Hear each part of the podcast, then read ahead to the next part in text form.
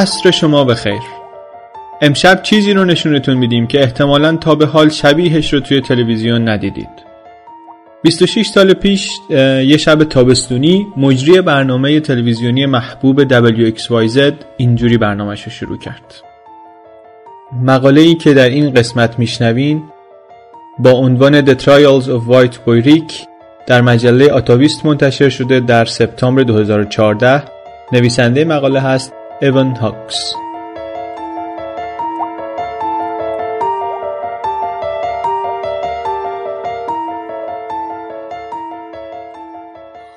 آخرای جولای سال 1987 در دیترویت آمریکا تابستون گرم شرجی مردمی که دارن تلویزیون نگاه می‌کنن عادت دارن به شنیدن خبرهای بد. چه سیاهایی که عمدتا تو مناطق فقیر وسط شهر زندگی می‌کنن چه سفید پوستایی که بیشترشون توی جاهای تمیزتر و مرفه نشینتر حومه شهر میشینن.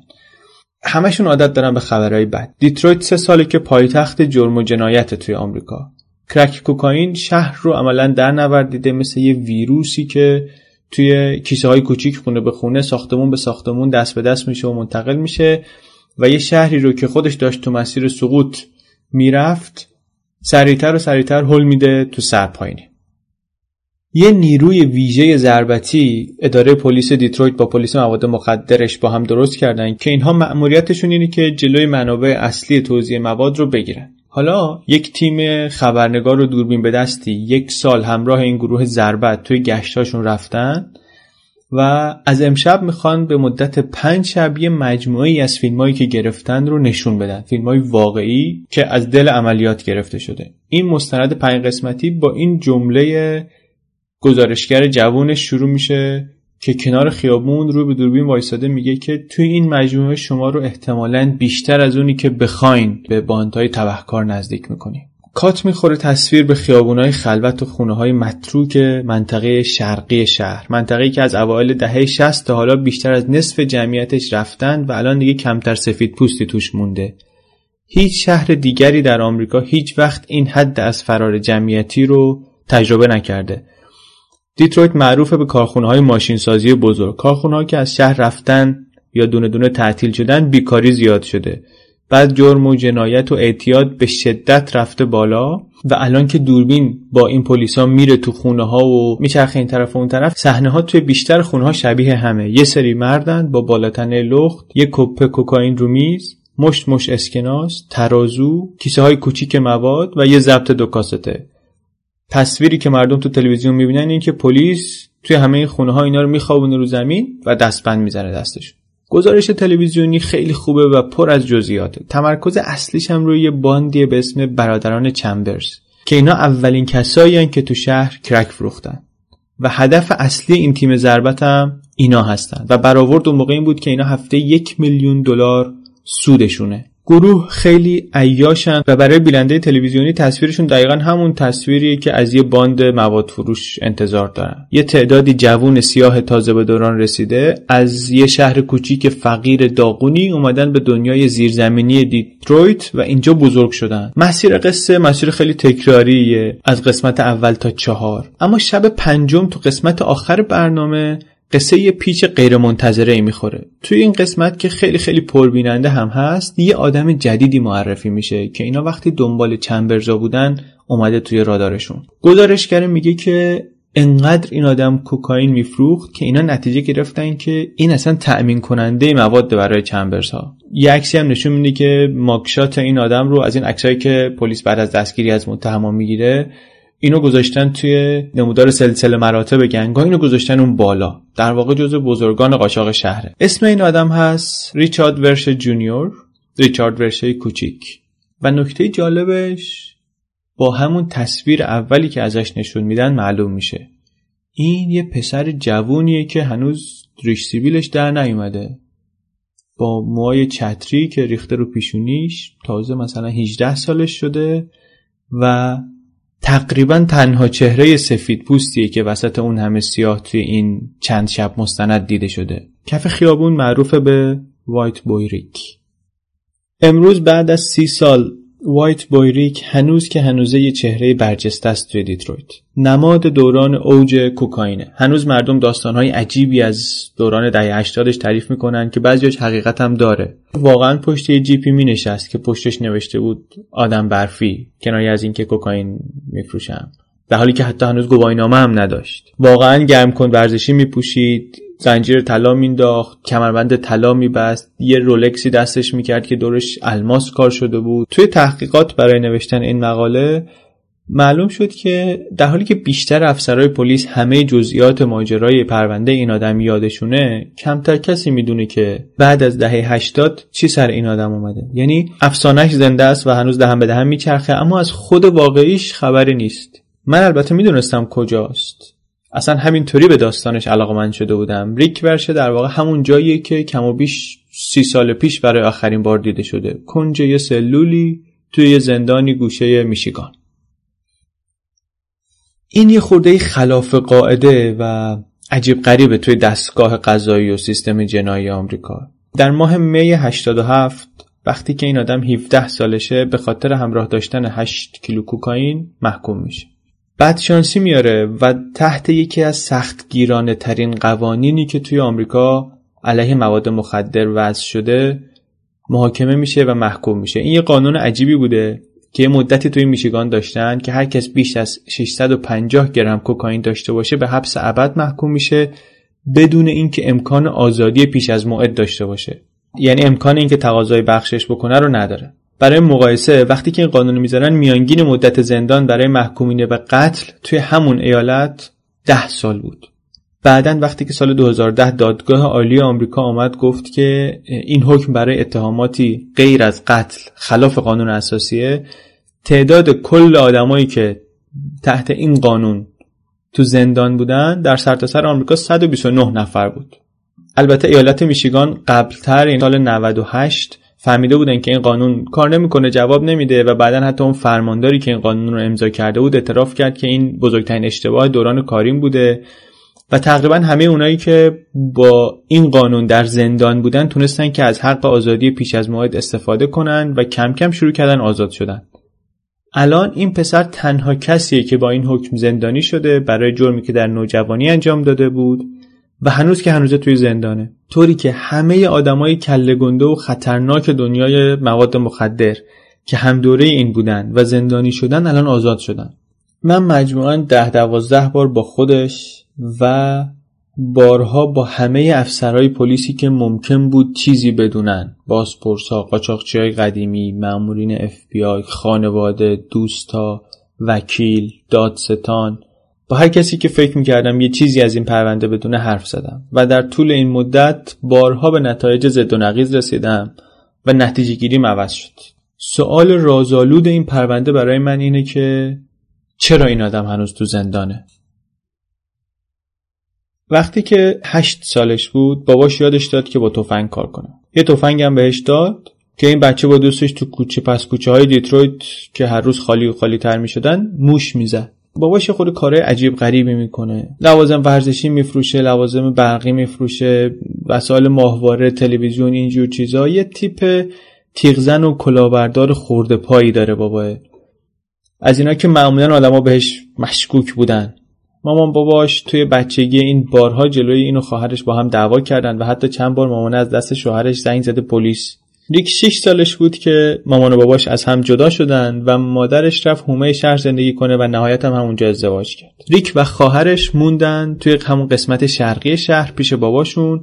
هنوز یه سری آثاری از دوران رونق بعد از جنگ دیده میشه. اون دورانی که شهر پر بود از کارخونه های ماشین سازی و کارگرا خودشون همون ماشینایی رو میروندن که کارخونه هاشون تولید می‌کرد و خونه های بزرگ چمن باغچه مرتب و سر و شکل محل اینا هنوز اون شکلی هست. این که وارد دوران نوجوانی میشه اوایل دهه 80 کم کم سقوط این محله هم شروع میشه. خودروسازی که امید این کارگرا بود برای اینکه به طبقه متوسط وارد بشن میفته تو سرازیری و ظرف ده سال تعداد آدمایی که توی این شغلا بودن یک سوم میشه. خونه ها و باغچه های بزرگ سر جاشونن اما مردم دارن کم کم منطقه رو خالی می‌کنن و باغچه ها کسی ازشون نگهداری نمی‌کنه حالت متروک می‌گیرن و سالهای 81 82 تقریبا همه سفید پوستا رفتن. در واقع هر کی تونسته بره رفته. اواسط دهه 80 که کرک پاش به این محله باز میشه. ساعت سه چهار صبح دیگه معتادا میشه قشنگ تو خیابون دید که با چشمای گود افتاده این ور ور میرن. فقرم دیگه کم کم عیان شده. مردم دم در یه جایی که قبلا فروشگاه ماشین کرایسلر بوده صف میبندن که از یه خیریه ای که حالا اونجا باز شده غذا بگیرن. در حالی که محله های ویلایی حومه شهر ظاهر مرفه دوران آمریکای بعد از ریگان دارن می‌گیرن کم کم مرکز شهر و این قسمت شرقی شهر در حال فروپاشیه. دوستای ریکم کم کم رفتن بیرون شهر و به سمت هومه اما اینو خانوادش موندن. پدر مادر پدرش هم اون طرف خیابون خودشون زندگی می‌کنن و مجموعا اینا یه احساس وابستگی به این محل دارن. ریک دوازده سالش که میشه دیگه دوست نداره تو این خونه بمونه. یکی دوبارم فرار می‌کنه از مدرسه میره پیش مادرش و نهایتا 13 سالش که هست توافق می‌کنن که این کلا بره پیش مامانه زندگی کنه. اونجا که میره براش یه شوک فرهنگی داره. مدرسه جدیدش استخر داره زمین بیسبال درست درمون داره. منتها مدت اونجا موندنش زیاد طول نمی‌کشه. مامانش و شوهرش کم کم دعواشون میشه. و پای باباش دوباره به زندگی این باز میشه و نهایتا دوباره برش میگردونه همون جایی که بود. این اون وقتیه که بابا هم همش دنبال پول این در اون در داره می‌زنه و یه گاهی میشه که چند روزی میره دنبال یه کاری مثلا یه بیزنسی یه چیزی و این بچه ها توی خونه تنها میمونن. یه اتفاق مهم دیگه که اون موقع میفته اینه که یه سفری این با پدر بزرگش اینا میرن و اونجا این یه پسر خالش رو می‌بینه که پولداره و خونه استخدار و موتور و فراری و پورشه و تشکیلات و چشمش به پول و کارایی که میشه با پول کرد باز میشه. وقتی که برمیگردن خونه خواهرش کم کم داره کرک باز میشه خودش معتاد میشه و با یه پسر دل دزدی هم دوست شده که اون پسر راه و رسم دزدی رو به ریک میده و این شروع می‌کنه کم کم زدن خونه مردم. یه منبع درآمد پدره اسلحه بود. فروش اسلحه بود. کارش هم خوب بود. از وقتی که پسرش 8 سالش بود اینو با خودش می‌برد نمایشگاه تفنگ و پسرم باهوش بود و علاقه هم داشت و کم کم با تفنگای مختلف آشنا شد. بعد بابا یه مغازه اسلحه فروشی هم باز کرده بود. گاهی هم از مغازه تفنگ می آورد خونه و اگه کسی می‌خواست می‌رفت دم در اینم پسرش میفرستاد میگه بابا برو مثلا از انباری چند تا نمونه بیار می آورد و نشون مشتری می‌داد و اونم همون جایی که پسند می‌کرد و بعد میگه حالا مثلا اینو دیدی؟ خوبه حالا این یه مدل دیگر هم دارم بیا نگاه کنه کم کم این پسره با اسلحه آشنا و آشناتر میشه. این یه زمانیه که آمار نشون میده که توی دیترویت تعداد تفنگ از تعداد آدما بیشتره. و هرچند که اینا وقتی که دارن اسلحه میفروشن از مشتری نمی‌پرسن که کارو بارد چیه. اما با شرایط اون موقع شهر حدسش خیلی سخت نیست که مشتری اصلی این تفنگا باندای مواد مخدرن. از اواخر دهه هفتاد بیزنس مواد فروشی کم کم در شهر رونق گرفته. هروئین فراگیرتر شده بعد کم کم کوکائین بعد کرک. کم کم کار کردن توی این باندای مواد فروشی میشه بهترین شغل ممکن. مخصوصا اونایی که باهوشند و منظم و با قاعده کار می‌کنن می‌تونن خیلی زود خیلی زیاد پیشرفت کنن. ایده های جدید مواد جدید منطقه های جدید. مخصوصا کرک این وسط خیلی تجارت پرسودی از آب در میاد. چون ارزونه. و حتی کسی هم که زیاد پول نداره می‌تونه بخره. فقرا هم می‌تونن یه حالی بکنن باهاش. با رشد این بیزنس کم کم این باندا هم نترس‌تر میشن خشنتر میشن. رقم درآمداشون میره بالا. ترورای انتقامی شروع میشه. ولخرجی های عجیب غریب. شرایط شهر میشه مثل منطقه جنگی. توی قسمت شرقی شهر سلطان مواد مخدر دو تا برادر دوقلو به اسم برادران کاری. جانی کاری و لئو کاری. جانی لاغر و قد بلند و ورزشکار یه سیبیل نازک مرتب. لئو یه خورده ای جلف و پر سر و صدا و اینا. جانی در واقع مغز متفکر کار و استراتژیست شرکت حساب میشه و یه جوری کارا رو اداره می‌کنه که تا مدت طولانی هیچ آدم مهمی از اینها دستگیر نمیشه. یعنی اینا از دهه هفتاد شروع کردن به ماریوانا فروختن و بعد در دهه 80 رفتن سراغ هروئین و کوکائین و به شکل استثنایی اینا به مدت طولانی حاکم دنیای قاچاق مواد دیترویت بودن جانی توی یه خونه بزرگی نزدیک ورشه زندگی می‌کرد. آدم زرنگی هم بود خودش مواد مصرف نمی‌کرد و هیچ وقت توی اتاقی که مواد بود نمی‌رفت و هیچ وقت پول زیاد با خودش این طرف و اون طرف نمی‌برد و یه شخصیت خیلی جالبی داشت. وقتی که ریک ورشه 14 سالش بود با داداش کوچیکه اینا که 9 سال از خودش بزرگتر بود دوست شد. اون یه ماشین خیلی لوکسی داشت و اینم باهاش این طرف و اون طرف می‌رفت و بیشتر دنبال دختربازی و تفریح و اینجور کارا. منتها همین که به این خانواده نزدیک بود خیلی خوشحال بود. بعد کم کم شروع کرد غروبا با این داداش کوچیکه رفتن به اون جایی که بقیه گنگ و از جمله اون دوتا برادر اصلی جمع می شدن و اینم اونجا لالوی همینا میپلکید. اما کول برخورد می‌کرد و خیلی حالت هیجان زده به خودش نمی‌گرفت که اینا بندازنش بیرون. همین که با اینا توی فضا بود و رولکسا و گوچیا و مرسدس ها اینا رو از نزدیک می‌دید کیف می‌کرد. توی اون فضا بودن و کم کم خودش و رفتارش و رفقاش عوض شدن بیشتر و بیشتر هلش داد به سمت دنیای خلاف. یه نقطه مهمی توی این دوران زندگیش اینه که سال 84 این خواهرش توی دوتا ماشین جدا که یکیشون مال مادر بزرگشونه و این پسر پشتش نشسته میرم پمپ بنزین. پسر میره یه چیزی بخره. که یهو خواهرش شروع کنه بوق زدن. بوق بوق میاد بیرون می‌بینی که یه آدم مسلحی پریده پشت ماشین مادر بزرگه داره در میره. این میپره میشینه بغل دست خواهره و می‌ذارن دنبال یارو. بعد از چند کیلومتر تعقیب و گریز این از تو کیف خواهرش اسلحه در میاره و شروع کنه تیراندازی کردن به سمت اون ماشینه. تفنگ البته یه چیز خیلی نامرغوبی و گیر می‌کنه و دو تا تیر بیشتر شلیک نمی‌کنه. منتها یه پلیسی توی صحنه هست اینو می‌بینه و میاد همونجا پسره رو دستگیر می‌کنه. ولی بعدن که نوبت دادگاهش میشه اون پلیس نمیاد شهادت بده. نمیاد شهادت بده و پرونده طبیعتا مختومه میشه. حالا ماجرا رو داشته باشیم به این دوباره بعدا برمیگردیم.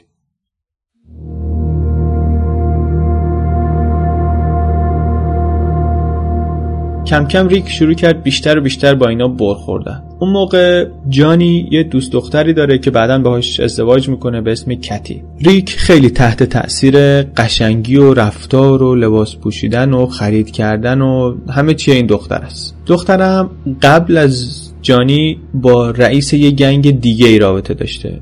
ضمنا خواهرزاده کولمن یانگ هم هست که سالهای ساله که شهردار دیترویته.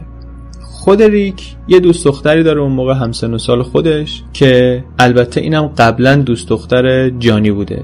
هرچند که ده سال از جانی کوچیکتره. اما همین که این ریک با این دختره‌ست باز دوباره یه خورده براش احترام میاره. کم کم آدم ها شروع می‌کنن به متوجه این شدن. به نظر می‌رسه که پولم داره. هرچند کسی درست نمی‌دونه که این کجا پول میاره. کتونی های گرون فیلا میپوشه کاپشن ورزشی آدیداس میپوشه. و از همه مهمتر این که کم کم همه متوجه میشن که جانی انگار از این پسره داره خوشش میاد. خیلی معمول نیست که جانی کنار دستش پسر نوجوان سفید و بشونه تو ماشین و برن این طرف و اون طرف. ولی ریک این موقعیت رو به دست آورده. تا جایی که این بچه که هنوز نوجوانم هست کم کم پاش باز میشه به بارای زیرزمینی که همه این اسمای مهم بازار مواد مخدر شهر جمع میشن اونجا و پیش خدمت های تاپلس میان پذیرایی می‌کنن و آدمایی میان که جواهرات چند صد هزار دلاری ازشون آویزونه و چنگه چنگه اسکناس می‌ذارن رو میز قمار فقط برای اینکه نشون بدن می‌تونن. و یه فضای اینطوری داره و توی این بارا ریک تنها آدم سفیده.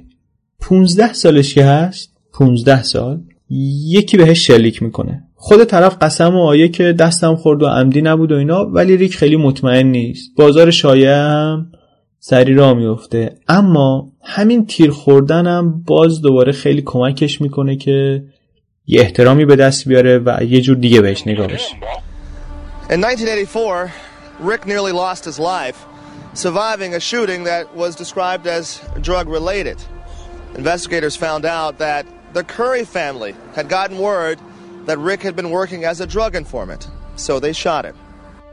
And he almost got killed while he was doing it. He got shot uh, when he was 15 years old um, by a Curry lieutenant. That uh, there's lots of speculation on what the reasons surrounding it. Um, most of it centers around that Johnny Curry thought that Warshu was a mole and uh, tried to have him killed. Did they shoot you though? Some people say they did, some people say they didn't. We never really, you know what I'm saying? Yeah. So, But you definitely got shot. yeah. They had on mask or something? No, it was in a house. خودش میگه که من فقط با اینا میگشتم و باهاشون کار نمی‌کردم چند بار ازشون کوکائین خریدم البته نه برای خودم خودم کلا بیشتر از دو سه بار کوکائین مصرف نکردم. دور برم به اندازه کافی معتاد می‌دیدم که نخوام برم سمت مواد. از اینا میخریدم میفروختم بین اون مثلا یه پولی در می آوردم بعد کم کم شروع کردم با چند تا از دوستام به معامله کردن. خورده فروشی ریز در حدی که برای اون جانی هم اهمیتی نداشت که مثلا این داره انقدر میفروشه و اینا. کاری به کارش نداشت. بهار سال 85 مدرسه رو ول می‌کنه. این اون موقعیه که دیگه انقدری به این باند نزدیک شده که با خودشون میبرنش لاس وگاس که مسابقه بوکسی بین تامی هرنز و ماروین هاگلر رو ببینه. تامی هرنز دیترویت بزرگ شده بود و این باندا اینو خیلی دوست داشتن. انقدر دوستش داشتن که می‌گفتن وقتی که این یه جایی مسابقه بزرگی داره تو کل شهر یه ساقی خوب نمیشه گیر آورد. چون همشون پا میشن میرن اونجا. حالا ریک با این آدمای بزرگ کله گنده پا شده رفته لاس وگاس این مسابقه رو ببینه. اینم از اون اتفاقی که باعث میشه معروف بشه تو شهر. یه بچه پسر بچه سفیدی وقتی میاد تو مرکز خرید مرکز خرید خیلی گرون شهر این طرف اون طرف میره 15 تا آدم سیاه دورش کردن اصلا نمیشه راحت دیدش یعنی اصلا یه جایگاهی داره برای خودش پیدا می‌کنه. خریدش هم همش مارکای گرون و چشمگیر چمدون گوچی جواهرات گرون. هر جینی که گرونتر باشه کلوین کلاین یا گس یا حالا هر چی باباش میگه که این دوره ای که دخترم اسیر مواد شد پسرم اسیر قدرت و ثروت. گرفتار شد بیمار پول شد.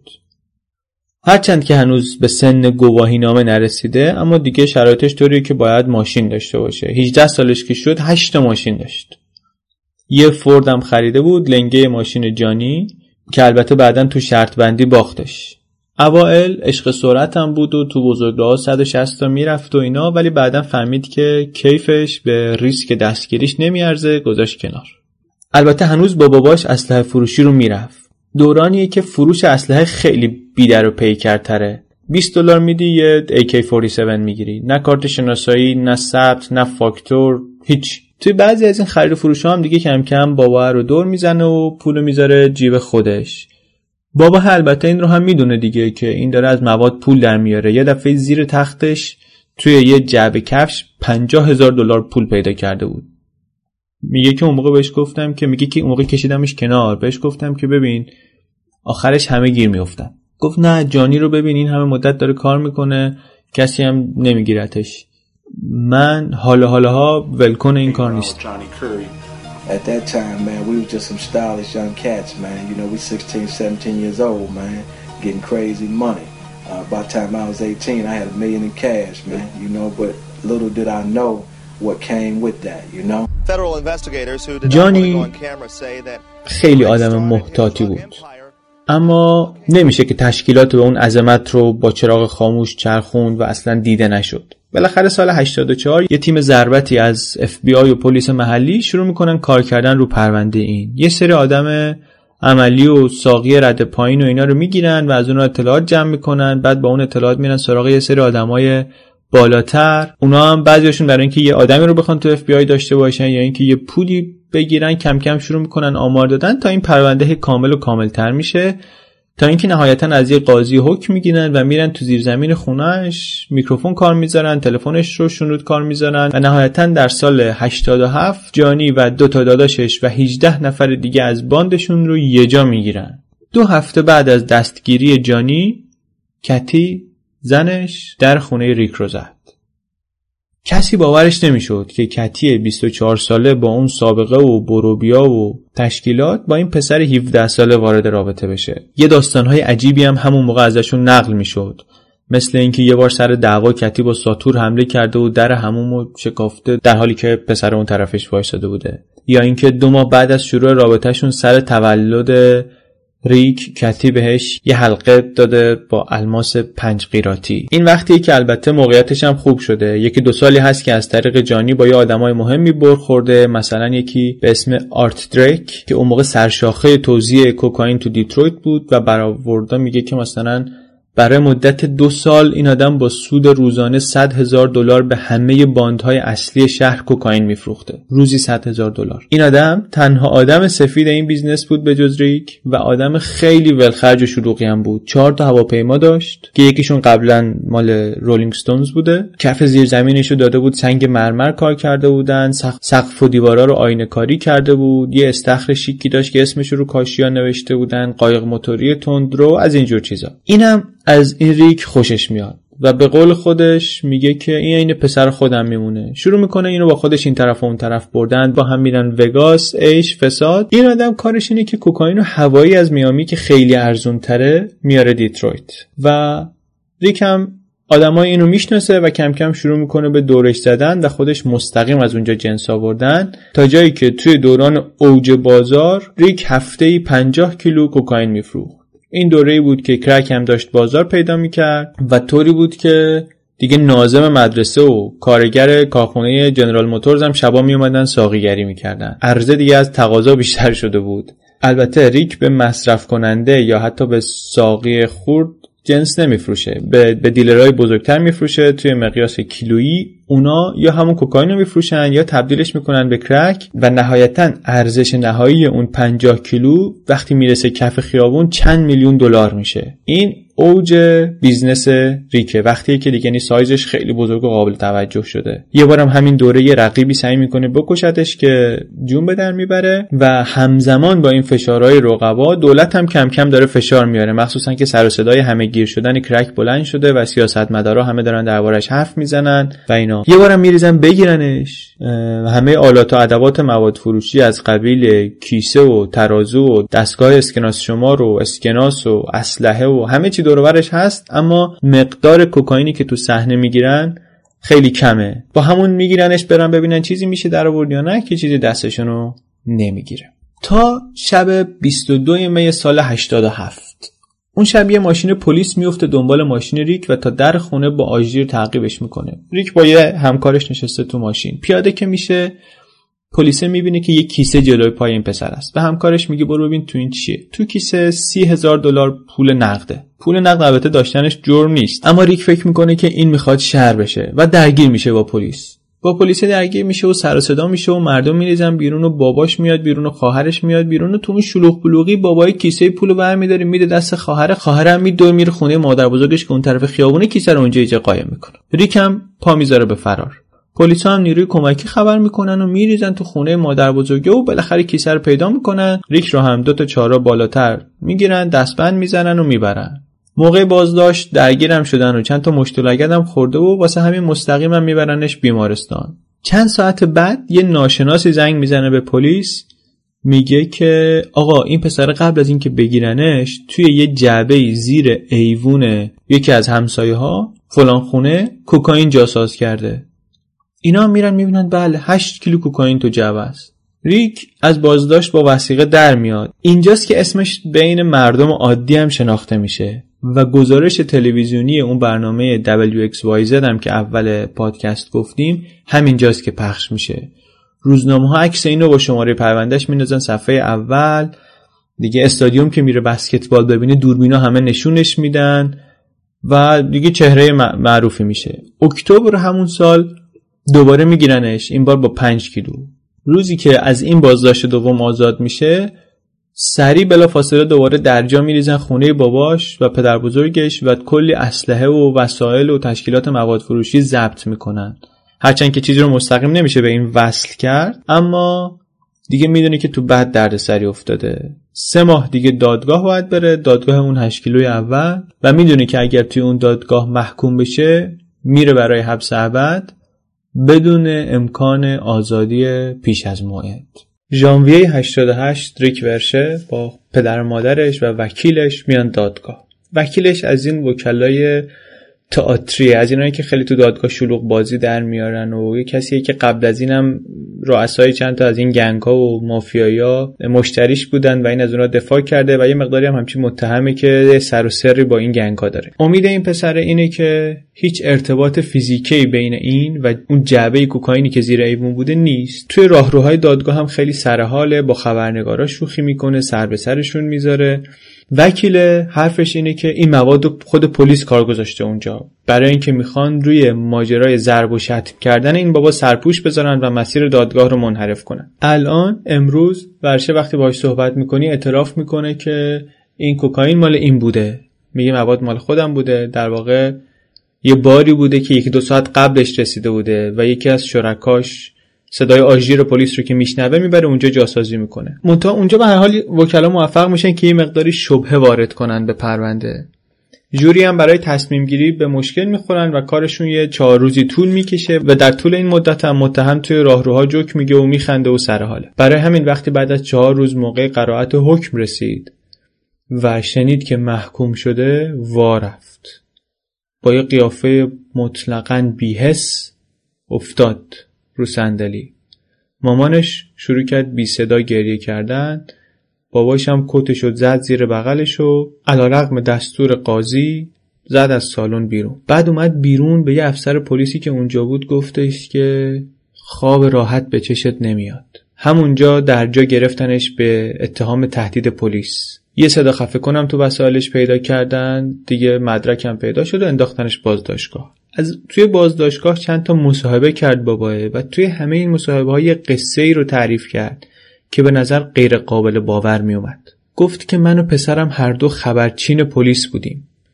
دولت از من و پسرم سوء استفاده کرد تا درباره مواد فروشای منطقه شرق شهر اطلاعات ارزشمند جمع کنه اما کارشون که تموم شد تف کردن تو صورتمون.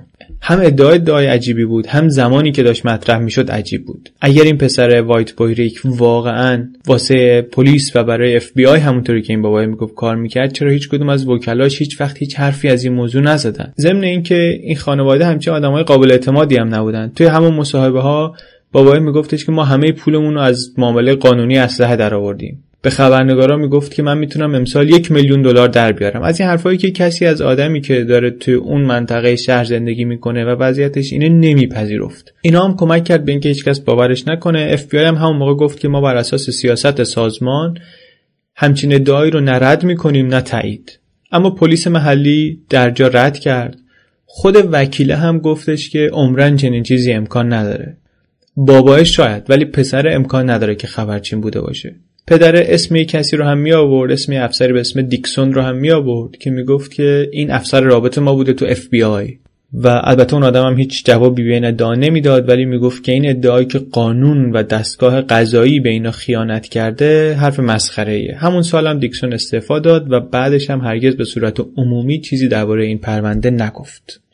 الان دیکسون در حومه دیترویت روزگار بازنشستگیش رو به ماهیگیری توی مسابقه های تفریحی هر از گاهی میگذرونه. من که نویسنده این مقاله باشم برای این مقاله چند بار باش تماس گرفتم که باش صحبت کنم منتها این نمی‌خواست صحبت کنه. و هر بار می‌گفت تو کی هستی کجا می‌خوای بنویسی اینا برای چی می‌خوای؟ از این از این سوالا. بعد که کم کم بهش گفتم که من با خیلی از همکارای قدیمیش حرف زدم و دونه دونه اسم بردم و تعریف کردم و reference دادم این یه خورده نرمتر شد. اولش هم درباره اون باندای دیگه صحبت کردیم و پرونده برادران کاری رو یه خورده خاطراتشو چخ زدیم آوردیم بالا. وسط اون حرفا این یه اشاره کرد که یه خبرچینی بود که از اینا آمار می آورد برای ما. من پرسیدم که این خبرچین شما احتمالا ریچارد ورشه نبود؟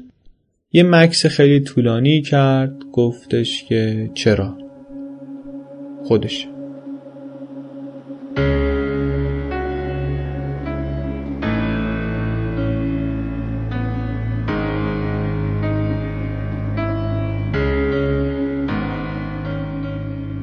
خب حالا این قصه رو اینجا داشته باشین. یه خورده برمیگردیم عقب. سه سال قبل از دستگیری ورشه. صبح یه روز بهاری در سال 1984 در خونه اینا رو می‌زنن. بابا در رو باز می‌کنه می‌بینه دوتا مأمور اف بی آی دم درن میگن که می‌تونیم چند دقیقه بیایم تو. ورشه بزرگ سالهاست که با این مامورای اف بی آی آشناست. مغازه اسلحه فروشی که داره اون سر شهر نزدیک یه باشگاه تیراندازی پلیسه که مامورای مختلف برای تمرین که میان اونجا میان تو مغازه اینم. قطعات و تجهیزات بخرن برای اسلحهشون و در طول این سالها دیگه کم کم با هم آشنا شدن. از وقتی هم که FBI وارد این جنگ های مواد مخدر شده این افسرهای محلی چند باری یه کمک هم بهش کردن. دورا دور حواسشون به دخترش بوده. وقتی مثلا یه دردسری نزدیک بود اتفاق بیفته صداش کردن که بیاد دختره رو جمع کنه. یه باری هم سر یه اسلحه غیر مجازی که داشته براش دردسر درست می‌کرده به دادش رسیدن. حالا اومدن در خونش ببینن که FBI چطوری می‌تونه از این رابطه دوستانه بهره ببره. چند تا عکس در میارن نشونش میدن میگن که می‌تونی در مورد اینا یه چیزایی به ما بگی اینا کیان و اینا. بابا اطلاعاتش کمه. برای اینکه این business تفنگ فروشیش رو خوب بچرخونه خیلی قاطی مشتریاش نشده بود و خودشو در واقع اینطوری از دردسر دور نگه داشته بود. اما پسرش از اون ور اتاق کله می‌کشه ببینید دارن چی میگن و اینا و خیلی زود معلوم میشه که این پسره بیشتر از باباهه به درد مامورا می‌خوره. اون موقع پسر هنوز شروع نکرده بود به گشتن با این باند برادران کاری. ولی به چند تا از آدمای توی عکس ها اسلحه فروخته بود و می‌تونست که برای شناساییشون یه کمکهایی بکنه. ورشه بزرگ میگه که من توی چشماش می‌دیدم که چه احساس مهم بودنی بهش دست داده بود. یه چیزی داره که آی دنبالشه. خیال می‌کرد که توی این فیلم هاست. چیزایی که می‌دونست به اینا گفت و پلیس هم آخرش گفتن که آقا پسر شما امروز خیلی کمک بزرگی به ما کرد. رفتن بیرون و ده روز بعد با یه پاکت پول برگشتن و گفتن که ما می‌خوایم که شما خبرچین اف بی آی بشی. ورشه میگه که من می‌دونستم که با قبول کردن یه همچین چیزی توی یه همچین محلی که ما داریم زندگی می‌کنیم دارم با جونم بازی می‌کنم. اما وضع مالیم خوب نبود. ضمن اینکه فکر کردم دارم کار درسته رو هم می‌کنم. چون که به FBI کمک می‌کنم مواد فروشا رو جمع کند تو خیابون. مدارک داخلی FBI نشون میده که این ادعا درسته. در این تاریخ ورشه بزرگ به عنوان خبرچین توی دفاتر FBI اسمش ثبت شده و براش حقوق در نظر گرفتن. خودش میگه که قرارمون با پسرم این بود که پولا رو نصف نصف کنیم. پسر 14 سالش دستورالعملهای اف بی استفاده از بچه ها رو به عنوان خبرچین من نمی‌کنه. اما میگه که آماری که اینها میارن باید با دقت مضاعف بررسی و راستی آزمایی بشه. البته اسم ورشه کوچک توی دفاتر نیست. اما افسرهای قدیمی که اون موقع در جریان کار بودن تایید می‌کنن که بابای اطلاعات خاصی نداشت. و یکیشون میگه که آره باباهه چیز خاصی نمی‌دونست. اما پسره انگار همه چی رو می‌دونست. از اینجای قصه پدر و پسر ادعا می‌کنن که مامورای اف بی آی کم کم شروع کردن بدون حضور باباهه با پسر قرار گذاشتن. پسر 14 ساله ماشین مامان بزرگشو برمی داشت می‌رفت اون سر شهر با مامورای اف بی آی حرف می‌زد. البته اف بی آی رد می‌کنه این حرفا رو میگه که ما هیچ وقت با این بدون حضور پدرش صحبت نکردیم. اما در مورد اینکه بالاخره اطلاعات از این آدم می‌گرفتن اتفاق نظر وجود داره. اطلاعاتی که میآمد اوایل تیکه تیکه بود. دزدایی که به جواهر فروشی زدن رو شناسایی می‌کرد اسم کلینیکی رو می‌داد که یواشکی دارو میفروخت بی نسخه جای پول یا اسلحه رو که مثلا یه گروهی دزدیده بودن لو می‌داد از این جور کارا. کم کم سطح کارش رفت بالا و شروع کرد درباره چهره های مهم خلاف اطلاعات دادن. یه بار بهشون آمار یه خونه ای رو داد که توش کلی پول و کوکائین و اسلحه غیرقانونی و اینها نگه می داشتن و روی اطلاعاتی که این بچه داده بود اینا از قاضی حکم گرفتن. و ریختن تو خونه و کلی چیز پیدا کردن. ریک ورشه میگه که خیلی هیجان انگیز بود. کدوم بچه 14 15 ساله ای هست که دوست نداشته باشه پلیس مخفی باشه؟ من می‌رفتم یه جاهای پرت شهر اینا رو می‌دیدم. بعد اینا منو با ماشین شخصی می آوردن تو محل خودمون. من سرمو می‌کردم پایین جوری که شناسایی نشم معلوم نشم از بیرون. و خونه هایی رو که توش یه عملیاتی در جریان بود یا مواد میفروختن یا یه برنامه بود به اینا نشون می‌دادن. و اینا هم شروع می‌کردن پاییدن خونه. و بابت این اطلاعات به من پول می‌دادن و پولی که می‌دادن من می‌گرفتم. می‌رفتم باش کوکائین میخریدم. از این کوکائین خریدن من هم دوباره اینا مدرک جرم جمع می‌کردن. چون میفهمیدن توی این خونه بالاخره داره جنس فروخته میشه. همین که اون کوکائین رو من بعدا خودم میبردم میفروختم و ازش سود می‌کردم. باباه الان میگه که من از آشنا کردن پسرم با پلیس همون قدری پشیمونم که از اینکه گذاشتمش که با این مواد فروشا بر بخوره. یه روز از پنجره بیرون نگاه می‌کردم دیدم یه پلیسی اومد پیادش کرد رفت بدون اینکه اصلا با من حرف بزنه. بعد اومد دیدم که جیبش قلمبس از اسکناس. گفتم بده بیاد بینم و جیبشو گشتم دیدم که دو هزار دلار پول بهش داده. پسر 14 ساله. حالا که می‌دونیم این رابطه رو با پلیس داشته و با اف داشته این کمک می‌کنه که ما بفهمیم که این چطوری انقدر سریع در صحنه مواد مخدر شهر رشد کرده. بفهمیم که چی شد که سر اون ماجرای تیراندازی جلو پمپ بنزین پلیسی که شاهد ماجرا بود و سر صحنه دستگیرش کرده بود نیومد تو دادگاه شهادت بده. پلیس بعدن میگه که یکی از همکاراش که با ورشه کار می‌کرد ازش خواست که نره دادگاه که اینا بتونن کماکان با این پسر کار کنن. توی دفاتر اف اطلاعاتی که هست محدوده و خیلی از پولایی رو هم که اینا گرفتن پلیس محلی داده و اصلا جایی ثبت نشده. اما برآورد ورشه و اسناد اف بی آی نشون میده که یه چیزی بین 10 تا 20 هزار دلار پول اینها از اف بی آی گرفتن. و هم خود ورشه هم اولین افسری که باهاش کار کرده تایید می‌کنن که تا قبل از اینکه این پسر شروع کنه با به عنوان خبرچین کار کردن تو کار معامله مواد مخدر نبوده. دل دزدی و اینا کرده بوده ولی معامله مواد نکرده بوده. ولی وقتی شروع کرد پول درآوردن اوضاع عوض شد. به قول یکی از افسرهای اف میگه که اینو ما خودمون آوردیم تو دنیای مواد هلش دادیم بعد چرا حالا وقتی که طرف رشد کرد و بزرگ شد و قولی شد یهو جا می‌خوری subject to monitoring and recording. Thank you for using Embark. All right. What up? Flip, I was in Vegas when I was 15 with robbing them from Stokes. With Johnny Curry on them at the Hearns Hydro fight with fake ID that the FBI gave me. I had ID said I was 21. Right. Did They they they set that up and they sent you the money. They sent you the ticket and everything, didn't they? Paid for everything. Gave me the money. Gave me pocket money. Paid for the ticket. یکی از افسرهایی که با ورشه کار می‌کردن عضو اون تیم ویژه ضربت بودن که دنبال باندای اصلی توزیع مواد از جمله برادران کاری افتاده بودن ورشه میگه وقتی که من بو رو شناختم بو برادر کوچیکه کاریا بود و بقیه گنگ رو شناختم عملا یه مدتی بود که داشتن به عنوان خبرچین با اف بی آی کار می‌کردن.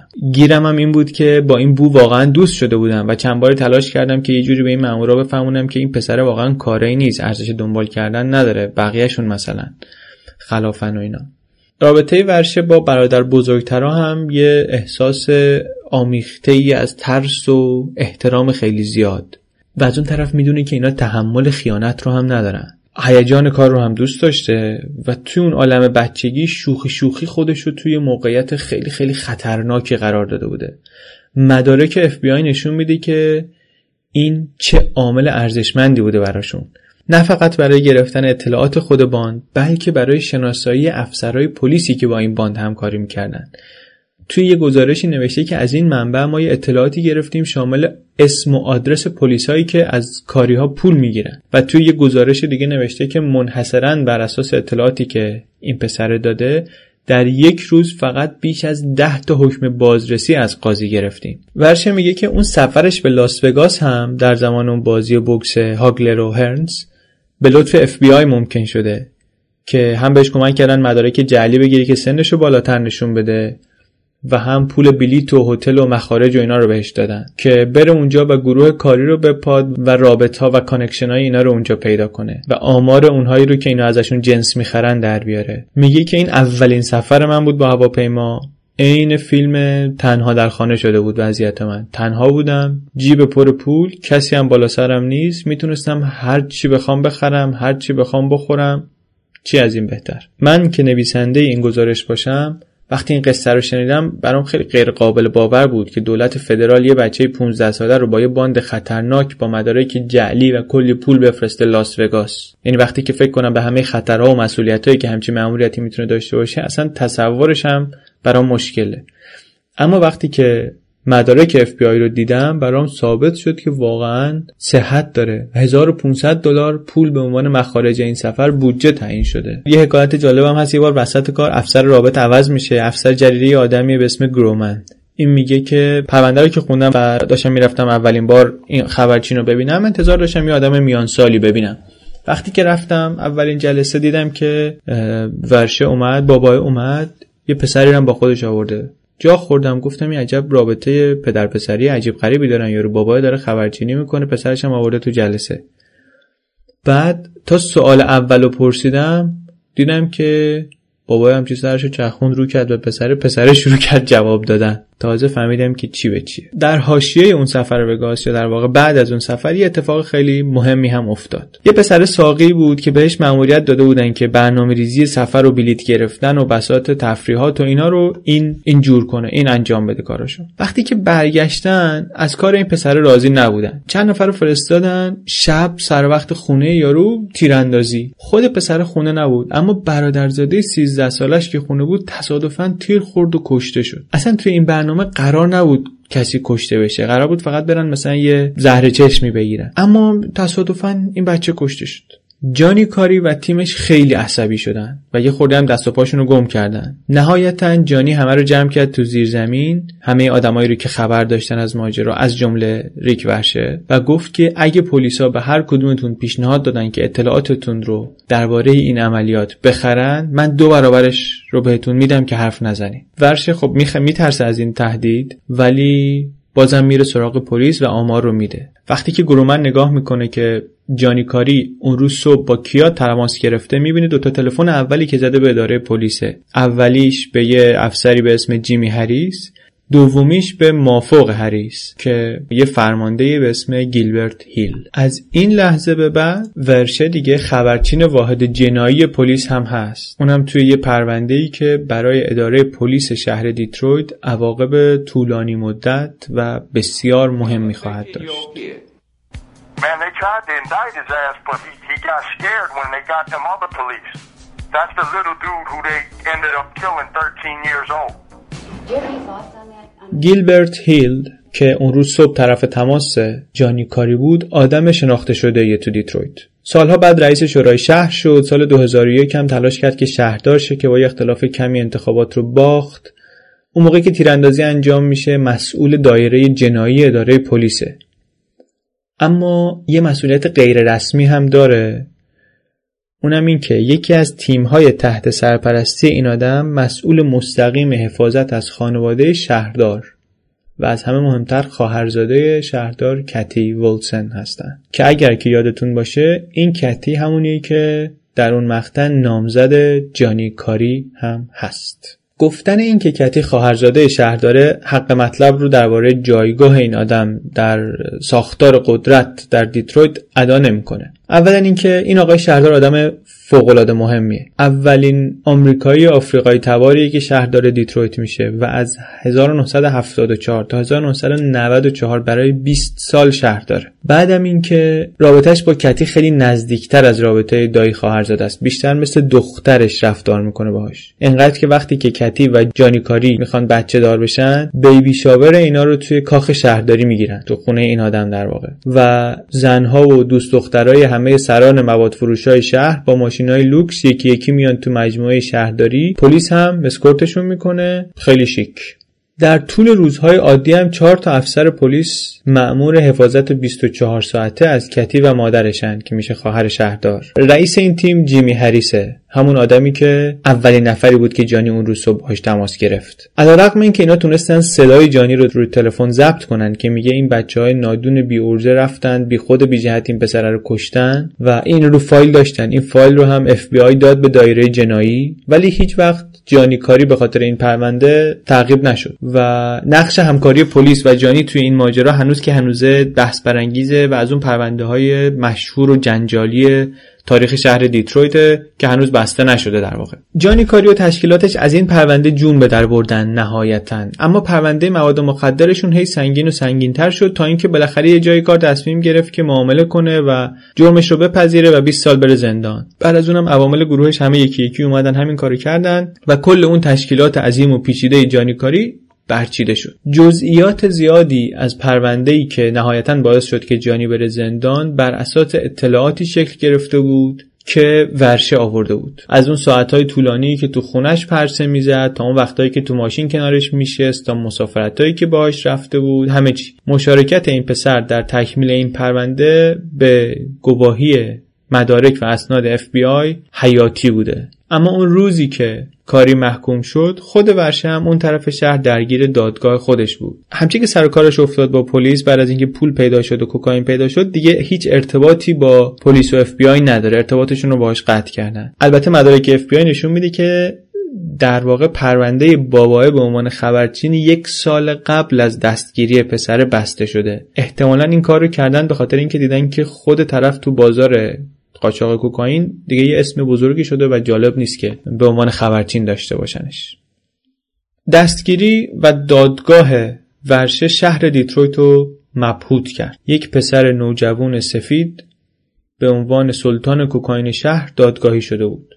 هرچند اگر که الان آدمای واردتر به عقب نگاه کنن این تصویر رو که یه پسر بچه 18 ساله واقعا سلطان مواد دیترویت باشه نمی‌خرن. تصویر مزهک و غیر واقعیه. در واقع شهرتش خیلی بزرگتر از موقعیت واقعیش بود.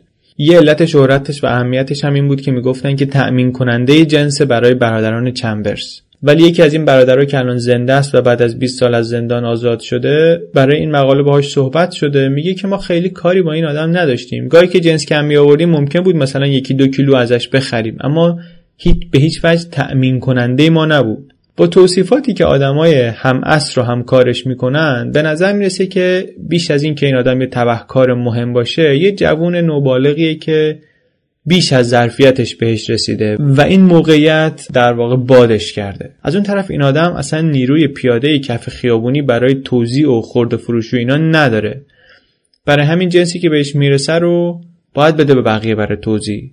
خود ماجرای دستگیریش همین که چند کیلو کوکائین رو توی جعبه نگه داشته به نظر همه حرفه‌ای‌ها خیلی کار بچگانه ای میاد نشونه ناواردیشه. میگن حرفه‌ای‌ها می‌دونن که وقتی 650 گرم مواد می‌تونه کارشون رو برای همیشه بسازه همیشه تقسیمش می‌کردن به بسته های کوچیک و فاصله قانونی رو هم با این بسته های کوچیک حفظ می‌کردن.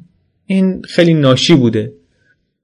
پلیس های هم که اون موقع دستشون تو کار بود میگن که نبوغ این باندا باندای مثل برادران چمبرز و اینا همیشه ما رو تحت تاثیر قرار می‌داد. روش های خلاقانه ای که اینا استفاده می‌کردن همیشه برای ما جالب بود. اما ورشه هیچ وقت هیچ چیز نبوغامیزی در کارش نبود. جنس می‌خرید و ارزون فروشی می‌کرد و یه پولی در می آورد هیچ وقت نگاهمون به این این نبود که یه آدمیه تو لیگ آدمهای بزرگ و مهم. اصلا خلتر از اونی بود که بخوایم جدی بگیریمش.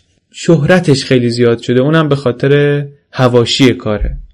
یعنی خلاصه اون تصویری که الان تو شهر دیترویت از این آدم وجود داره ربط زیادی به مقیاس واقعی آدمی که این بود در روزگار خودش نداره. خودش میگه من کلا 250 هزار دلار پول درآوردم تو این business. البته نگاهی به مخارج و سطح زندگی و ماشین و تشکیلات و ایناش میگه که عدد باید بالاتر از این حرفا باشه. اما به هر حال خیلی خیلی فاصله داره با مثلا 55 میلیون دلار در سالی که برادران چمبرز در می آوردن ورشه میگه که وکلا بهم گفتن که تو دادگاه و دفاعیه هیچ حرفی از این که برای اف بی آی کار می‌کردی نزن. چون که مدرکی نداری اونا هم رد می‌کنن و کارت بدتر میشه. میگه که علت این که بوفالینو اون وکیلش حتی بعد از محکومیتش هم به خبرنگارها گفت که همکاری در کار نبود و اینا به این خاطر بود که تو زندان نریزن ازش انتقام بگیرن. ورشه معتقده که دادستان می‌دونست که این خبرچین بوده و عمداً چیزی نمی‌گفت. دادستان که الان بازنشسته شده میگه که اینا چرند و پرنده. اگر این حرف درست بود همون موقع یه نفر به من یه چیزی می‌گفت. و وقتی که من مدارک اف بی آی رو بهش نشون میدم که آقا اینطوری درست به نظر می‌رسه این خبرچین بوده میگه ممکنه. اما اون موقع هیچ آدمی از اف بی آی از ما نخواست که کاری بکنیم. ورشه حتی بعد از محکومیتش به حبس ابد هم درست متوجه نشد چی شده. همش فکر می‌کرد یه جوری یه کسی میاد کمکش. سن و سالش هم کم بود. اصلا درک درستی از حبس ابد نداشت. طول کشید تا قشنگ واقعیت رو حس کنه. الان البته دیگه خیلی وقتی که مطلب خوب براش جا افتاده.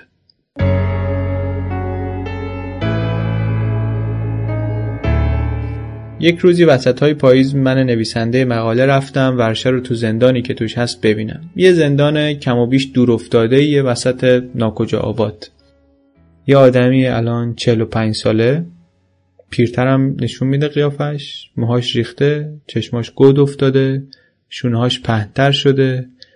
پاهاش یه خورده لاغرتر از اونی که باید به نظر میاد که این البته معموله در زندانیایی که طولانی مدت توی زندانن به خاطر اینکه از ماهیچه های پاشون زیاد استفاده نمی‌کنن پا لاغر میشه.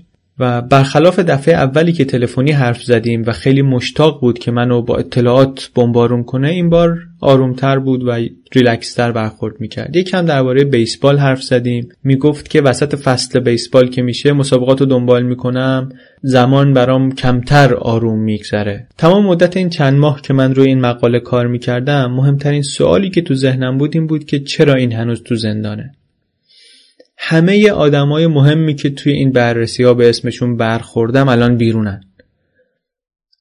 اون آرت دریک که با پول کوکائین 5 تا هواپیما خریده بود 5 سال رفت زندان در اومد. اونی که ورشه ازش تو میامی جنس می‌خرید 16 ماه رفت زندان در اومد. برادران کاری 20 سال حکم گرفته بودن که بیشتر از 16 سالشون نموندن تو زندان و اومدن بیرون. چمبرز از محکومیت 45 ساله ای که داشت کمتر از 22 سالشو گذروند و در اومد. این کسی که یه بار قصد کشتن ورشه رو کرده بود و خودش هم به سی فقره قتل اعتراف کرده بود سال 2008 بعد از 17 سال از زندان آزاد شد. خیلی از اونایی که به حبس ابد بدون امکان آزادی پیش از موعد محکوم شده بودن و خیلی هاشون هم گذشته های خیلی خشن و وحشی داشتن اولین باری که درخواست تجدید نظر دادن درخواست بخشش دادن وقتی اون قانون ورجاشته شد اومدن بیرون. اما ورشه همه درخواستاش رد شده. وقتی که داشتم با دیکسون مصاحبه می‌کردم اون افسر اف بی آی که رابطه اولش بود یهو پرسید که الان کجاست این پسره؟ گفتم زندان. گفت اوه اوه اوه. اوه اوه اوه اوه. هی همینطوری گفت اوه اوه. صداش رفت بالاتر. خیلی مونده اون تو. خیلی زیاد مونده.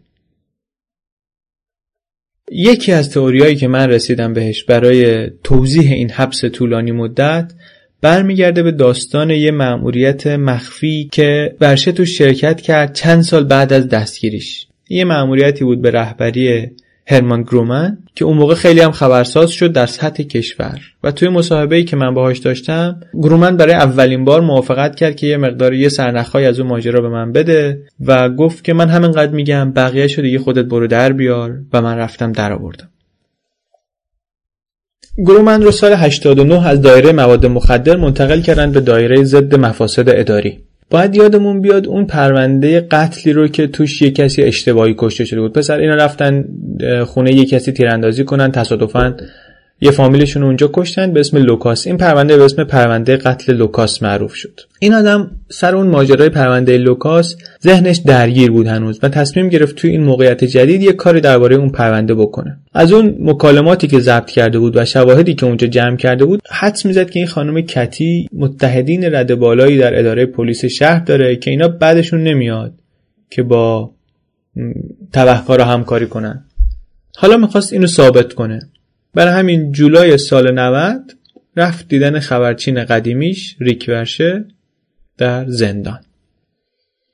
تو حیات زندان با این پسر نشست و پچ پچ کنان بهش گفت که اگه تو کمکم کنی که من این پلیسای نابکار رو بگیرم من دو تا کمک بهت می‌کنم. یکی اینکه از این زندان مجرمین خطرناک درت میارم منتقلت می‌کنم به زندان عادی. و دو اینکه اگر مسیر برای تقاضای تجدید نظرت باز بشه من میام برات شهادت میدم.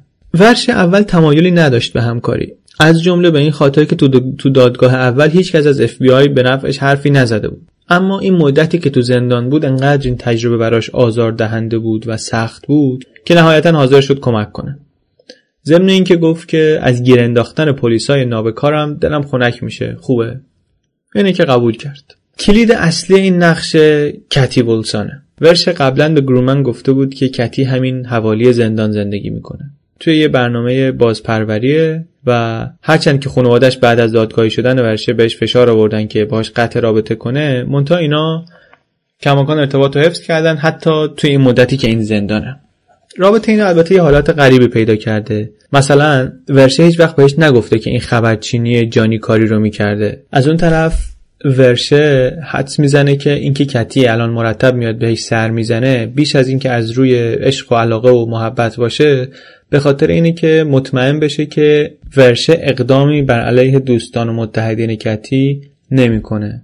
همون کاری که اتفاقا الان تصمیم گرفته بکنه. گرومن که میره ورشه زنگ می‌زنه به کتی. میگه که خواهر من داره بر تولد 21 سالگی میاد که منو ببینه. همراهش یکی از دوستان به نام دیاز هم از میامی داره میاد. خیلی خوبه اگه تو بتونی اینا رو ببینی و یه شامی باهاشون بری بیرون. می‌دونه ورشه که همین اشاره به میامی کافیه که فکر کتی بره اونجایی که باید بره. کتی خیال می‌کنه که آها دوست میامی پس حتما پای انتقال مواد در میونه و دلیل این که ورشه واضح تر نمیگه اینه که نگران تلفن‌های تحت شنود زندانه. به قول ورشه خودش میگه که وقتی که میامی رو گفتم انگار که کرم سر و جلوی ماهی گرسنه تکون تکون داده باشی کتی شروع کرد دست و پا زدن.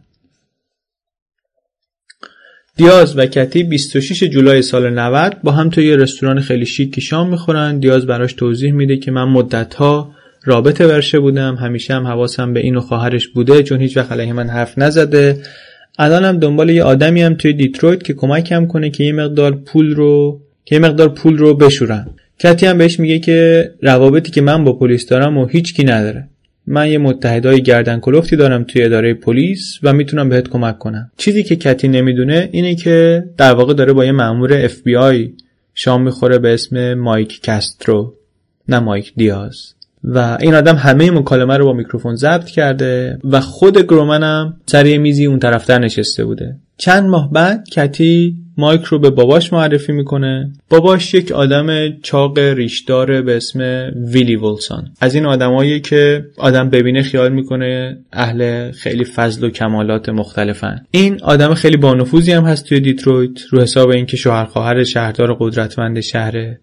و توی خیلی از پرونده های قاچاق و پرونده های مواد اسمش مطرح بوده ولی هیچ وقت محکوم نشده. این ویلی یه افسر پلیس رو میاره در کار به اسم جیمی هریس. چون واسه جابجایی پول بالاخره به پلیس با نفوذ احتیاج هست. و در واقع امید گرومن هم همین بود که اینجوری پای پلیس به ماجرا باز بشه. گرومن وقتی که دید جیمی هریس پاش به پرونده باز شده خیلی خوشحال شد. چون یادش اومد که این همون آدمیه که با شنود کردن تلفن‌های جانیکاری مخالفت کرده بود و همون نفر اولیه که اون روز صبح بعد از کشته شدن لوکاس جانیکاری بهش زنگ زده بود. خیلی خوشحال میشه. از اینجا این عملیات که اسمش هست عملیات ستون فقرات مثل گوله برف هی بزرگ و بزرگتر میشه. هی پولی رو که پیشنهاد دادن زیاد می‌کنن و با زیاد شدن پول هی آدمای بیشتری از پلیس وارد ماجرا میشن. کار اینجوری میشه نهایتا اینکه یه تیمی از پلیس همراه کتی و ویلی میرن فرودگاه دیترویت کسترو رو می‌بینن که وانمود می‌کنه که همین الان رسیده. دستش هم یه چمدونه با یه میلیون پول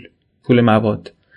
که در واقع بیشتر چمدون کاغذ پاره است با چند تا اسکناس روی کار. پلیس اسکورت می‌کنن این آدمو تا یه بانکی همون دور این پولو می‌ذاره مثلا به حساب. بعد همینا اسکورتش می‌کنن تا فرودگاه. این کار رو چندین و چند بار تکرار می‌کنن. بعد از یه مدتی گرومن و کسترو شروع می‌کنن به غر زدن که ما با این پلیسا مشکوکیم و اینا آدم جدید بفرستین. اینا هم آدم جدید میفرستن. هی می‌خوان تعداد آدمای آلوده رو زیاد کنن. کم کم پرونده رو حواشی هم بهش میدن. یه بار یه افسری کمکشون می‌کنه که تفنگ رد کنن از security فرودگاه با علم به اینکه این اسلحه رو اینا می‌خوان تو شیکاگو باهاش آدم بکشن. اما گرومن می‌دونه که ریشه آفت عمیقتره و می‌خواد که آدمای رده بالاتر رو درگیر کار کنه. مخصوصا دنبال اینه که پای اون هیل رو بکشه وسط که از سر همون پرونده لوکاس میشناستش و بهش شک داره. ویلی هم هر از گاهی به روابطش با اون اشاره می‌کنه و بالاخره می‌تونه قانعش کنه که یه جلسه ای بذاره که اینا بتونن هیلو ببینن. اون ملاقات رو هم مثل همه گفتگوهای قبلی که توی این پرونده هست اینا ضبط کردن. قبل از اون ملاقات کسترو مامور آی با ویلی پدر کتی قرار می‌ذاره توی یه مرکز خریدی که اونجا مثلا ببیندش سرشو گرم می‌کنه در حالی که اینا مشغول صحبتن کادیلاک این بابا رو از تو پارکینگ میدزده پلیس و می‌بره توش میکروفون کار می‌ذاره برمیگردونه. در طول اون مدتی هم که ماشین نیست یه کادیلاک دیگه با همون رنگ و همون مدل می‌ذارن سر جاش که اگه این احیانا بیرون رو نگاه کرد متوجه جای خالی ماشینش نشه. با همون ماشین بعدا ویلی میره دنبال هیل و اونو میاره برای ملاقات با این مامور مخفیا توی یه رستورانی بیرون دیترویت. هیل گفتیم قبلا آدم معروفی هم هست. وقتی که رفتن تو این رستوران نشستن مشتریا میان ازش امضا می‌خوان در حالی که این نشسته داره مثلا معامله می‌کنه. علت اینکه مشتری میانه میشناسنش بجز اینکه حالا مثلا تو پلیس و این حرفا اینه که توی سه تا فیلم پلیسی هم یه نقشی کمابیش نزدیک به شغل واقعی خودش بازی کرده ستاره تلویزیونی هم شده. خلاصه توی اون جلسه موافقت ضمنی می‌کنه که بهشون کمک کنه. اما بعد که میاد با ویلی تو ماشین میشینه میگه که یه خورده من جا خوردم که اینا اینطوری مستقیم درخواست خلاف رو مطرح کردن. باز دوباره یه خورده من می‌کنه میگه حالا فکر کنم ولی کمکشون بکنم. مخصوصا که ویلی هی میگه که اینا چپشون پره و ازشون از نظر پول خیالت باید راحت راحت. گرومن میگه وقتی من گوش می‌کردم به این ملاقات اینا تو ماشین تو اوج لذت بودم. حال رهبر ارکستر رو داشتم وسط سمفونی. اما بعد از این جلسه اول معلوم شد که این هیل خیلی تیز و بلاتر از اینه که اینطوری دم به تله بده. می‌زنه زیرش و می‌کشه کنار و رؤسای گروه هم خیلی تمایل نشون نمیدن که برای این آدم دام گذاری کنن چون سطحش خیلی بالاست. اینه که نهایتا تصمیم می‌گیرن که پرونده رو فعلا به همون حریس و همدستاش محدود کنن دیگه نرن سراغ رده های بالاتر. امیدشون هم اینه که حالا اینا رو می‌گیریم شاید بعدا حریس رو تونستیم توی بازجویی وادار کنیم که علیه این هیل حرف بزنه و اونطوری مثلا به جایی رسیدیم. برای مرحله آخر عملیات ستون فقرات نقشه ای که می‌کشن خیلی متحورانه است. خیلی جالبه. صبح روز 21 می سال 91 یه هواپیمای ملخی کوچیک میاد میشینه تو فرودگاه دیترویت میره به سمت انتهای باند جایی که یه ماشین سواری میاد کنارش پارک می‌کنه سه نفر از هواپیما میان پایین یه نفر از ماشین میاد بیرون که این کسی که از ماشین میاد بیرون جیمی هریس همون پلیس نابکار قصه است. اینا با هم دست میدن و مشغول کار میشن. کار خالی کردن ساکای سیاه از هواپیما به صندوق عقب ماشین. مجموعا تو این ساکا 100 کیلو پودر سفیده. یعنی قراره 100 کیلو کوکائین باشه. فرماندهی عملیات مراقبت با هریسه یک کانال اختصاصی پلیس هم داده به این شرکای تبهکارش که اینا آمار حرکت همه نیروهای پلیس که توی این بازی نیستن رو داشته باشن خیالشون راحت باشه که کسی یهو قافلگیرشون نمی‌کنه. بعد که بار می‌زنن ماشین میاد بیرون میرونه به سمت یه جایی در حومه شهر. در حالی که چند تا ماشین پلیس و چند تا ماشین شخصی پر از پلیس دیگه دارن اسکورتشون می‌کنن میرن بیرون شهر و اونجا میپیچن توی یه پارکینگی و توی اون پارکینگ یه ماشین دیگه پارکه و اونجا ساکا رو از صندوق عقب این ماشین میریزن تو صندوق عقب اون ماشین و جدا میشن. بعد از ظهر اون روز طبق قرار قبلی هریس میره توی یه هتلی اون طرف شهر که مایک کسترو رو ببینه. که اون البته فکر می‌کنه که اسمش مارک دیازه. ببینتش و 50 هزار دلار دستمزد کاری که اون روز کرده بودن محافظتی که اون روز فراهم کرده بودن براشون رو بگیره. تو اتاق بغلی کسترو گرومن نشسته هدفون به گوش و از توی مانیتورش هم داره نگاه می‌کنه اون چیزی رو که توی اتاق کناری میگذره. یه تیم صد نفره دارن تو این عملیات به گرومن کمک می‌کنن. آدمایی تو هواپیما آدمای خریدار مواد آدمایی که توی ماشین بودن تحویل گرفتن. اینا همه مامور اف بی توی کیسه ها هم یک کیلو کوکائین واقعیه. اگه که یکی از پلیسا خواست مثلا احیانا یه ناخونکی بزنه بقیهش همه آرد. همه جا هم دوربین و میکروفون هست. همه چی رو ضبط کردن. الان هم تو همه اتاقی که اینا هستن دوربین هست. گرومن داره تصاویر رو زنده می‌بینه. و حتی یه هواپیمای ناشناسی هم فرستاده بودن که این حریس رو توی راه هتل که میومد تعقیبش کرده بود که دیگه مولای درز نقشه نره. رو دستخوش حریس رو میده و میگه که بیا به مناسبت این معامله قشنگی که انجام دادیم بنوشیم. یه شیشه وودکا از مینیبار هتل ور میداره میگه من برم از دستگاه توی راهرو دستگاه یخساز یخ بیارم. میره بیرون. یه دقیقه بعد در اتاقو می‌زنن. هریس در رو که باز می‌کنه یه تیم ویژه کاملا مسلح میریزن سرش. یه کلا می‌کشن تو کلش. می‌کشن میبرنش بیرون. مینزنش تو ماشین و می‌زنن به چاک. کلاهی که ور میدارن رو سرش می‌بینی که انگار تو مرکز فرماندهی یه عملیات پیچیده نشسته که ماه‌ها داشتن این و تیمش رو تعقیب می‌کردن. رومیزا پر از جعبه های خالی پیتزا و زیر سیگاری های پر سرتاسر سر اتاق پر از کشوها و فایلایی که روش اسم اینو همکاراشه. رو دیوار عکسای اینا رو زدن. این در واقع صحنه ایه که کارشناسای واحد رفتارشناسی اف بی آی طراحی کردن که باهاش این آدم رو تحت تاثیر قرار بدن. که تا چشمشو باز کنه اینو ببینه دیگه وا بده و شروع کنه حرف زدن. اما کلکشون نمی‌گیره و هریس هاشا می‌کنه. از همونجا میگه اینا مزخرف محض. هاشا که می‌کنه اینا میرن سراغ پلن بی میرن سراغ نقشه جایگزین. مامورا رو میفرستن که بقیه شرکای جرم رو از گوشه کنار شهر بگیرن و بیارن اینجا. توی این عملیات ستون فقرات نهایتا 11 نفر پلیس و کل شهروند معمولی به دام میافتند. احتمالا گسترده ترین عملیات از این نوع در تاریخ ایالت میشیگان حساب میشه. برای خود خانم کتی پرونده درست نمیشه چون که اون موقع توی برنامه بازپروری بوده و اینا بعدش هم احساس می‌کنن که تو دادگاه وکلاش ازش چهره یه قربانی درست می‌کنن که اف بی آی از شرایط آسیب پذیرش سوء استفاده کرده و برش گردونه به دنیای تبهکاری و مواد مخدر و این اصلا ممکنه که کل پرونده رو روش اثر منفی بگذاره. از اون طرف هم دیدن که این از اولم که هدف پرونده نبود. بر همین بهتره بچسبن به بقیه. بقیه از جمله باباش و جیمی هریس و بقیه پلیس ها اینا همه افتادن زندان البته الان همشون آزاد شدن. خود هریس هم زندان بود تا سال 2008 که جورج دبلیو بوش عفوش کرد و اومد بیرون. کمک ریک ورشه توی این عملیات هم حیاتی بود. هم در شروع کار و هم در ادامه کار. گرومن بعدا توی شهادتش گفت که خیلی وقتها جون پلیس های مخفی ما فقط و فقط در گروه اعتمادی بود که به این آدم داشتیم. بعدش هم طبق قولی که داده بود ورشه رو خیلی آروم منتقل کرد به یه بازداشتگاه تحت حفظی که شرایطش بهتر بود. نقشش هم توی این عملیات این دفعه مخفی نموند. ماجراهاشو تو روزنامه نوشتن و همه فهمیدن و اینا. یکی از جنبه های جالب و تا حدی عجیب این قصه تصویری است که ورشه و همه پلیسایی که برای این گزارش باشون مصاحبه شده از خیابونای دیترویت در دهه 80 میلادی میدن. و اینکه مرز بین پلیس و خلافکار چقدر مبهم و ابروبادی بوده. اصلا معلوم نیست کی چی کار است. فساد توی پلیس فراگیره. تا جایی که چمبرز می‌گفت من 8 تا پلیس تو لیست پرداخت ماهیانم داشتم. ماه به ماه حقوق می‌دادم. یکی از مهمترین نمونه‌هاش یه فرمانده پلیسی بود که چهل سال سابقه خدمت داشت توی پلیس و نهایتا محکوم شد که دو میلیون و 600 هزار دلار پول خلاف گرفته که همش رو خرج بازسازی خونه و خریدن ماشین های لوکس برای دوست دختراش می‌کرده و اینا. و حتی بعد از اینکه این آدم محکوم شد شهردار یانگ اون شهردار دیرپای دیترویت گفت که تا جایی که به من مربوط میشه هم آدم خوبی بود هم پلیس خوبی بود. یعنی این صحنه شهر توی اون دهه وضعیت این بوده. توی این جنگل بیقانون احتمالا یه قانون مهم هست که شما نباید بشکنی و این همون قانونیه که ورشه شکسته که عاقبتش این شده. اونم این که پلیسا رو نباید لو بدی.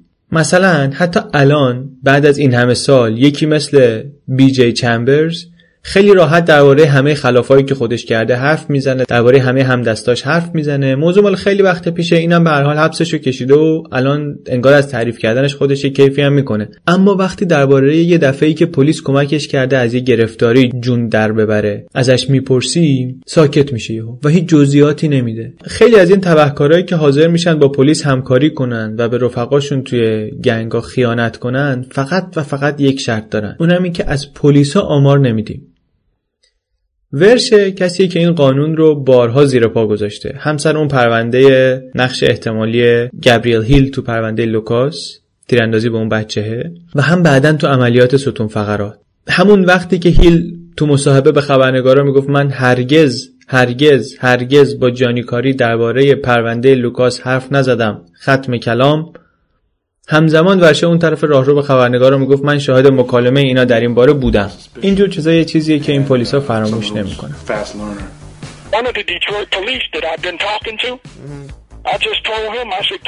they said that I was Johnny Curry's drug supplier. He said, well, we know that ain't. I said, the only reason I went around them is when I worked for you. He's the one that said, man, me and Greg are going to do whatever we can to get you out of there. He was DPD narcotic. Well, how the hell you even get involved with the Currys? The Fed sent you to them? I knew them, bro, but I started doing shit with them for them, bro. وقتی که اون قانونی رو که نمیذاش اینا زود از موعد- زودتر از موعد آزاد بشن برداشتن ریک امیدوار شد. مخصوصا که دید همه اون خلافکارایی که میشناخت دارن یکی یکی عفو می‌گیرن و میرن بیرون. نوبت خودش که شد تو کمیته عفو از خودش دفاع کنه اعضای خانوادهش بعضی از آدمای اف بی آی و همه کسایی که یه جوری به پروندهش علاقه پیدا کرده بودن و مثلا اطلاعات مفیدی داشتن جمع شدن که شهادت بدن. هرچند هیچ کس نهایتا شهادت صریحی نداد که این آدم در نوجوانی هم خبرچین اف بی آی بوده. اما به هر حال این مامورای اف بی آی که به نفعش شهادت دادن با خوشبینی جلسه رو ترک کردن. فکر کردن که دیگه کارش درست شده. اما پشت سر اینا چند تا از افسرهای رده بالای پلیس محلی رفتن برای شهادت دادن. این یه مقداری غیر معموله که وقتی کسی توی این مرحله است و پرونده عفوش بعد از اینکه مثلا سالها زندان بوده داره بررسی میشه یکی بره علیهش شهادت بده. دیگه محکوم شده یارو دیگه. حالا دیگه مثلا می‌خوام فقط ببینن که اگه لیاقت آزاد شدن داره آزادش کنن. تنها مواردی که مثلا این اتفاق میفته اینه که یه مورد شخصی کسی داشته باشه با طرف. از این گذشته این پلیس هایی که رفتن شهادت دادن همشون در زمان ورشه تو دایره جنایی کار می‌کردن. نه در بخش مبارزه با مواد مخدر که این آدم توش محکوم شده بود و پرونده داشت. هیچ کدومشون اصلا اینو قبلا ندیده بودن. اما علیرغم همه اینها تلاش خیلی زیادی کردن که نذارن این بیاد بیرون. اصل ادعاشون همین بود که این آدم پشیمون نیست و این آدم خیلی آدم مهمی بوده. و بیشتر هم به سری نقل قولای احمقانه ای که خودش این ور کرده بود و لاف زده بود استناد می‌کردن. یا اینکه حرفای کلی درباره میزان قتل و جنایت در اون سالهایی که این آدم تو خیابون فعالیت می‌کرده می‌زدن که هیچ کدوم ربط مستقیمی به این آدم نداشت. ولی اینا افسر جنایی بودن این آدم هم زندانی بود. همش سعی می‌کردن اینا رو به هم مرتبط کنن. کلا اصلا فضای جلسه و دستور جلسه عوض شده بود. هیچ کس هیچ حرفی درباره دلیلی که این آدم سالها پیش به خاطرش زندان افتاده بود نمی‌کرد. که این بود که مثلا مواد همراهش بوده. یکی برگشت گفت این آدم مسئول توزیع صدها کیلو کوکائین در ماه بوده. که عددی که با هیچ برآورد واقع بینانه ای نمی‌خونه. یکی دیگه گفت این تا نسل‌های آینده بچه های دیترویت اسم این آدم شرور رو بلد خواهند بود. به خاطر آسیب هایی که این به جامعه زده.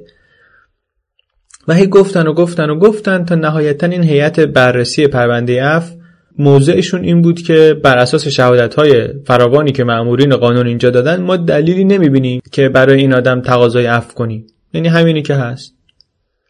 و همینی که هست تا امروز روزم پرونده وضعش همونیه که 11 سال پیش این هیئت تصمیم گرفته. الان 26 سال از ورود ورشه به زندان میگذره. روزی یه ساعت رو به اجازه قدم زدن داره تو حیات و بجز برای این هواخوری و کار توی رختشورخونه زندان و نهارایی که 20 دقیقه معمولا طول می‌کشه از سلولش در نمیاد. یه همبندیش زمستون پیارسال خودشو دار زد. یکی دیگه هم که باهاش خیلی نزدیک بود پارسال سعی کرد خودشو بکشه که نشد. وقتی که برای این مقاله باهاش حرف می زدم چندین بار متوجه شدم که چقدر این آدم از زمانه عقبه. یه میان سالیه با تکه کلام های نوجوان های خلاف کف خیابون. تصور خیلی ابتدایی از اینترنت داره. وقتی که حرفای ورزشی می‌زنه از یه بازیکنای حرف می‌زنه که مدت هاست از صحنه رفتن کنار. یه بارم توی همین مدت بعد از اینکه تقاضای عفوش رد شد خودش انداخت تو دردسر یه باندی بودن که می‌خواستن با همدستی خواهرش تعدادی ماشین دزدی رو بفروشن. اینم از تو زندان انگار یه تماسایی گرفته بود و در واقع مثلا به خواهرش یه کمکایی کرده بود. البته بعدا خودش گفت من نمی‌دونستم ماشینا دزدی بوده. در واقع هم اینطوری بود که بعضی از ماشینا دزدی بود بعضیا نبود. و با اینکه نقش این آدم توی ماجرا خیلی حاشیه‌ای بود اما چون معروف بود اسمش دوباره اومد تو اخبار و سر و صدا ایجاد شد و سر همینم دوباره برش گردوندن به همون زندان با شرایط سخت. از اون بدتر این که چند تا از حامیایی رو هم که توی سیستم قضایی داشت بعد از این پرونده از دست داد. سال 2010 آخرین باری که کمیته عفو دوباره پرونده این رو بررسی کردند و بازم با آزادیش مخالفت کردند. مصاحبه هایی که می‌کنن البته نشون میده که این ماجرای دزدی نقشی توی رد تقاضای عفوش نداره. یکی از اعضای کمیته که تو اقلیتیه که طرفدار آزادیشن میگه که این ورشه داره چوب شهرتش رو می‌خوره. اعضای کمیته همه وایت بوی ریک رو یادشونه. قصه اینه که یه پسر سفید مرزهای نژادی کما بیش جا افتاده ای که تو شهر بوده رو زیر پا گذاشته و در یک زمینه ای که مال هاست اسمی در کرده بر خودش. و شهرتی به هم زده که این شهرت نهایتا به ضررش تموم شده. بی جی چمبرز یه بار گفت که من فکر می‌کنم این پسر گرفتار ریسیسم معکوس شده. گرفتار نجات پرستی معکوس شده. تنها سفید پوستی که تا حالا تو محل ما دوا فروخته این بود. یه حرف جالبی هم یکی از وکلای ایالتی زد یه بار. گفتش که اگه این پسر سیاه بود هیچ کس هیچ وقت اسمی ازش نمیشنید. داستان ورشه هنوز تموم نشده. آخرین اتفاق مهم این بود که بهار امسال یه زندانی جدید آوردن سلول کناری ورشه. اون آدم ورشه رو یادش نمیآمد اما ریک شناختش. اسمش بود ویلیام چیف رئیس دایره جنایی پلیس بود که سال 2003 علیه این شهادت داده بود. معلوم شد که طرف افتاده زندان به خاطر شهادت دروغی که توی پرونده قتلی به نفع نوجوونی از آشناهای دوست دخترش داده. به جز این یه اعتراف هم کرده که یه تشکیلات خلافکاری رو میگردونده که تو کار جعل وام مسکن و معامله مواد و اینا بودن. این خیلی تعجب کرد که دید ورشه هنوز تو زندانه. گفتش که همه اون قاتلایی که من انداختم زندون همه در اومدن. ورشه ازش پرسید که تو هیچ اطلاعات دست اولی از پرونده من نداشتی؟ واسه چی اومدی شهادت دادی علیه من؟ گفت چون دستور داشتم. این آدم بعدا یک شهادت مکتوب مفصل هم نوشت و تو شهر داد که خودش و بقیه کسانی که توی اون جلسه علیه ورشه شهادت دادن طبق دستور از بالا این کار رو کردن. اینو هم گفت که برای اینکه واسه شهادت آماده بشن بهشون متن گفتگوی محرمانه ای که این با اف بی داشته رو دادن که توش پلیسای همکار اینا رو لو می‌داده. در حالی که ریک این حرفا رو به این شرط زده بود که در مقابل تبعاتش ازش محافظت بشه. به نظر مایک کسترو اون مأمور اف بی آی که عملیات ستون فقرات رو طراحی کرده بود و با ورشه کار کرده بود هم تنها توضیح برای هنوز در زندان بودن ریک ورشه اینه که این اون قانون مهم و زیر پا گذاشته و پلیسای دیترویت خیلی سوختن از اینکه این اینطوری پتشون رو ریخته رو آب و آبروشون رو برده. این مقاله سپتامبر 2014 منتشر شد. یعنی تقریبا یک سال و نیم پیش. جولای 2015 یعنی 7 ماه پیش این پرونده یه بار دیگه اومد رو و دوباره سر و کله گزارش های کوتاه و بلند توی سایت های مختلف پیدا شد. البته هیچ کدوم اون گزارش ها به بلندی و جامعیت این گزارشی که اینجا تعریف کردیم نیستن. خبرم این بود که دوباره هیئت سه نفره قضات تشکیل جلسه دادن و دوباره رأی دادن که دلیل کافی برای آزاد کردن ریک ورشه وجود نداره و حکم حبس ابدش کماکان پابرجاست. طبیعتا وکیلش دوباره تقاضای بررسی مجدد داد و دفعه بعدی که قرار پرونده بررسی بشه سال 2017 این از اون قصه های پرپیچ و خمیه که به نظر نمی‌رسه که حالا حالاها تموم بشه